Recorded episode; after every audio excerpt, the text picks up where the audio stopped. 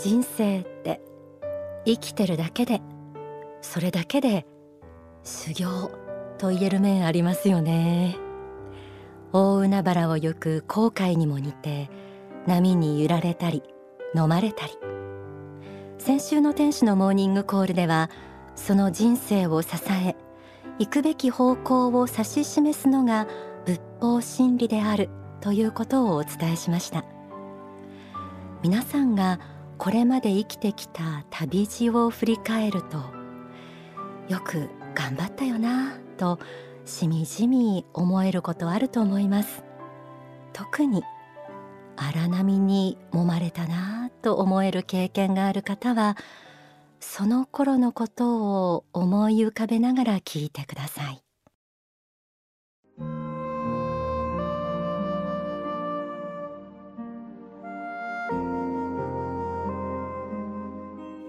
死んであの世に持って帰れるものは皆さんの心しかありません。この世にあるものはあの世には何一つ持って帰ることができないのです。あの世に持って帰れるものは心しかないのだから。この世で経験するさまざまな事柄は自分の心を磨くための材料にしか過ぎないのだ。ということをどうかどうか強く強く思っていただきたいのです。それが人生の目的そのものでもあるわけです。真実への目覚めという書籍から朗読しました。皆さんの人生の中で皆さんなりの課題が訪れ格闘してきたこと。その経験で皆さんの心は鍛え上げられ磨かれていたんですよね。この世という修行の舞台で心を鍛え磨くことが人生の目的そのものであるともありました。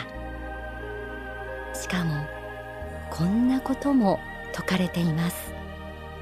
先祖供養の考え方人生の王道を語るからご紹介します。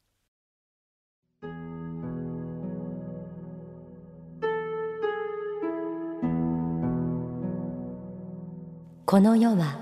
仮の住まいなのであり修行の場として設定されているのですから不都合なことがいろいろと起きることになっているのです。それは今世の試験問題でもあるわけです。心は常に磨かねばならないということを忘れてはなりません。これは永遠の修行として行っていかねばならないのです。心を磨き上げる修行は永遠の修行として行っていかなければならない。とありました。天正輪廻を何度も繰り返している私たち人間ですがその中で試験問題を繰り返し解きながら心を魂を磨いていく旅路。これは永遠なのだということです。どうでしょうか？ピンときますか？まだ来ませんか？先週の放送で人は人生の途上で自分が抱える本質的な問題と対面する時が必ず来る。その時裸の自分というものを嫌というほど見せつけられるとお伝えしました。生きていく中で何度も同じ問題が繰り返し出てきてぶつかるたびにああまたこれかと感じている方もいると思います。でもそこにこそあなた自身に固有の人生の目的と心を磨くヒントがあるかもしれません。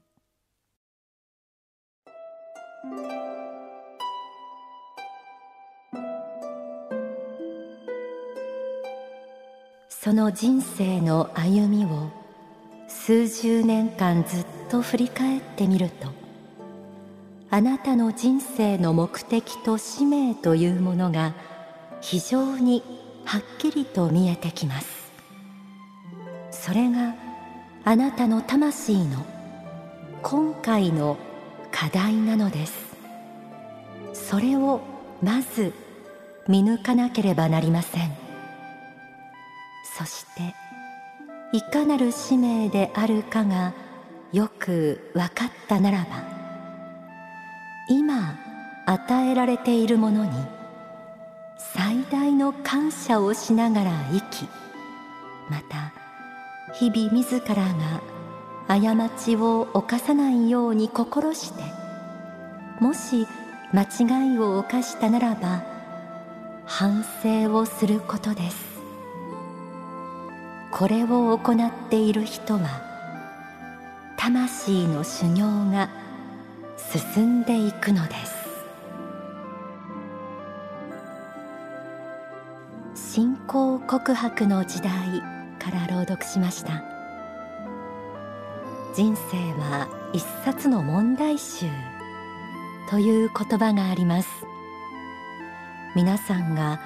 何度も向き合わざるを得ないその問題は前世から持ち越した課題かもしれません。今回の人生で克服すべき自分の心の悪い癖なのかもしれません。書籍には感謝反省というキーワードがありました。言葉で言うのは簡単ですがこの2つなかなか実践できるものではありません。でも人生は心の修行ということや魂のこと前世来世といった霊的な視点を持ったらどうでしょうか。感謝や反省で心が整うというこの仕組み。自分を理解し他の人を理解するよすがともなるのではないでしょうか。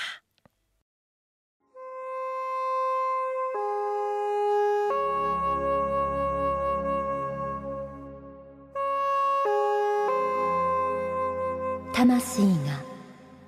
喜びを感じる第一の時は自分が向上したと感じる時です。自分の向上が感じられた時魂は喜びを感じるのです。堕落する自由や欲しいままに流される自由ではなく自分自身を作り上げていく自由が本当に喜びのある自由であり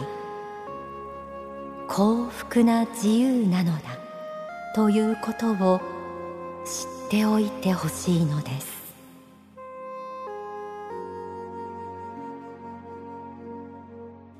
永遠の法ストロングマインドから朗読しました。自分を作り上げていく喜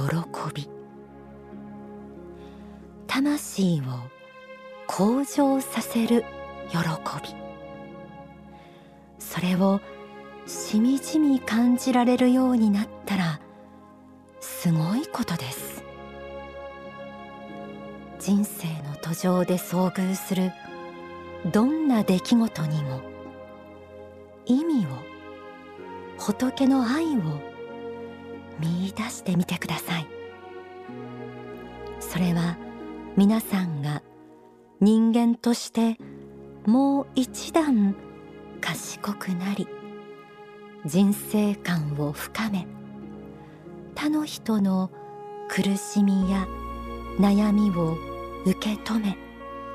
理解できる人間になっていく。そのための成長の砥石なのですから。仏法真理という竿を使って運命の大波を力強く漕ぎ渡っていってほしいと思います。ではここで大川隆法総裁の説法をお聞きください。宗教家というのを現実にやっていますとですね、まあ、もちろん学問の力も役に立つこともあるしいろんな経験が役に立つこともそうなんですけどもほとんどの主たる仕事はですね心の問題への関心なんですね。やっぱり人の心はどうあるべきか、ね、どのようにしなきゃいけないかっていうその心をどう維持するかってもう目に見えない世界なんですけれども自分の心を日々どう維持するかと。あるいは他の人の心で間違っている心をですねどのようにして導けばこの人の心は丸い豊かな心になるのかっていうようなことをいつも考えてるわけですね。そうするとやっぱり、えー、そういう学問や普通の会社の仕事なんかと全然違う仕事ですね心の問題をいつも考えているんですね。で、えー、そしてこの世を去った時にあの世に帰る時には自分の心しか持って帰れませんからね心しか持って帰れない時にですねそれで成功したと言えるにはどうしたらいいかというようなことをですねいつも考えている。だから宗教なんかで戒律と言ってこういうことをしちゃいけないっていうのがよくありますけどそれはその人が本当は幸福になるためにあるんだ。正しく成長してねで、えー、失敗人生を失敗したり苦しんだりすることがないようにあるいは他の人々も幸福に嫌いでいくようにね共に生活していけるように社会が良くなるようにするためにはこういうふうにしましょうねっていうようなことで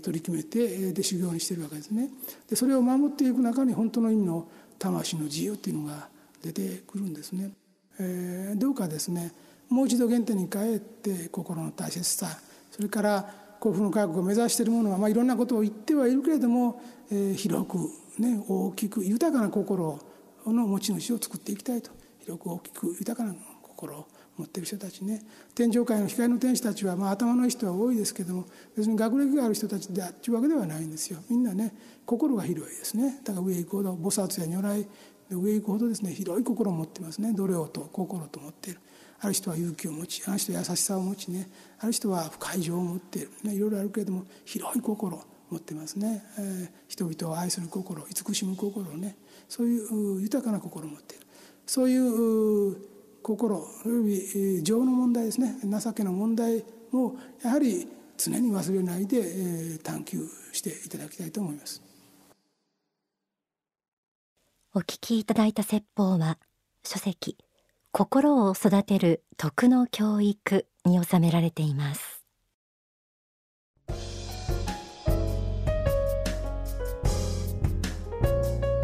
天使のモーニングコールこの時間はオンダソファー。えー、今日は人生修行というものをしみじみ霊的視点で見つめてみました。永遠か。という声がラジオの前からも聞こえてきそうですけれどもこの永遠の修行というものが仏の作られた仕組みであって、えー、そこに私たちが向上の道を歩んでいるというね、えー、その意味があるということを知っていただきたいなという思いでお届けしました。特にこの修行をしながら自分の心をこう練り上げて作り上げていくこの喜び、えー、これが、えー、皆さんの中に宗教的視点あるいは信じる心というものが加わるとさらに感じられる喜びかなと思います。心の修行は一生のものですが同時に日々一日のものでもあり一瞬一瞬のものでもあります、えー、この時間具体的な心を磨く指針としておすすめの大川隆法総裁の書籍をご紹介します。3冊あります、えー、まずは大人になるということ。このタイトル出た時あ私のためにあるわ と思いました。正解教育界などエリートと言われる人たちの大人げない対応が世間を騒がせていて、えー、本書ではその理由に精神収容の大切さを教わらなくなったことが挙げられています。大人になるとはどういうことかについて考察している一冊です。大人としての精神的な深み器の大きさを身につけるためにも読んでおきたい一冊です。次に人格力。この言葉も重いですね。う人格もっと高めたいと思いながら、えー、読み進めている本です、えー、特にリーダーを目指す人にとっての心の鍛錬法が説かれています。あのビジネスマンが陥りがちな罠の切り抜け方も示されているんです。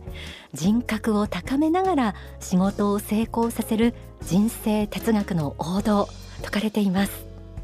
そしてもう一冊が宗教者の条件。私は関係ないわと思う方もいらっしゃるかもしれませんが私自身は、はあ、心して読ませていただきますと思いながら本当にあのゆっくりじっくり読みました。目に見えないものを信じて生きていくことの大切さ奥深さが説かれた一冊でもあります。迷いや怒りや慢心といった心への対処法や心を美しく磨くためのヒントも満載です、えー、この3冊どれか1冊でもあいいかもと思われた方ぜひいずれも書店で発売中かあるいは幸福の科学出版ウェブサイトからも購入できますので開いてみてください。